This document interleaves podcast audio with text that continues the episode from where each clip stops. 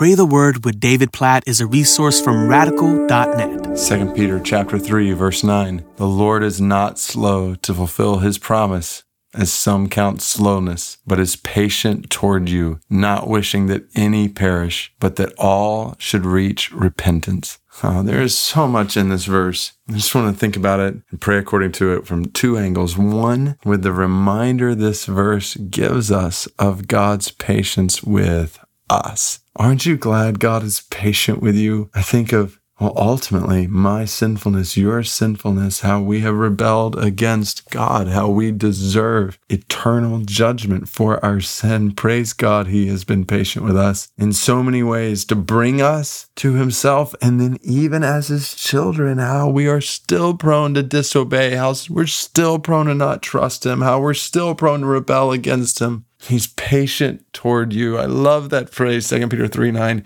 God is patient toward you. And then it says he's not wishing that any should perish, but that all should reach repentance. What a picture of the love of God. In John 3 16, where he loves the world so much. And he gave his one and only Son, that whoever anybody in the world who believes in him will not perish, but have everlasting life. He wants all to reach repentance. And so just think about that with the people around you that you will interact with today. God doesn't want any of them to perish. He wants all of them to reach repentance. Do you want them to perish? Do you want them to reach repentance? If so, let's just start to pray. God, help us to love them like you love them. God, help us to love them so much. You sent your son. God, help us to love them so much. We open our mouths and we speak to others about the good news of your love, about your love for them so that they won't perish. God, help us to see people around us today as perishing. Everyone who hasn't put their trust in you, Jesus, as perishing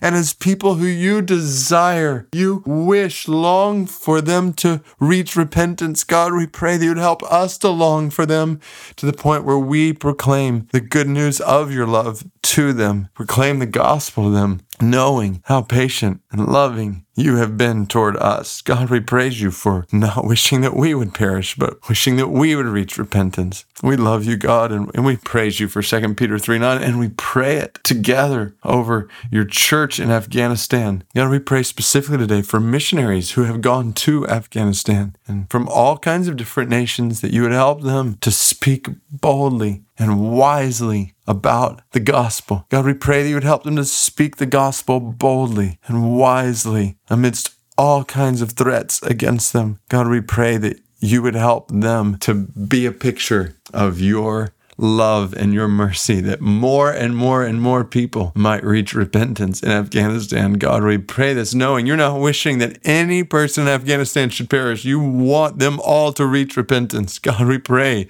bring it about. Bring many people in Afghanistan to know you and bless our brothers and sisters and who live there or born there. Bless missionaries who've gone there to work together to spread the good news of your love to more and more people there. God, we pray all of this in light of your patience and love in 2 Peter 3 9.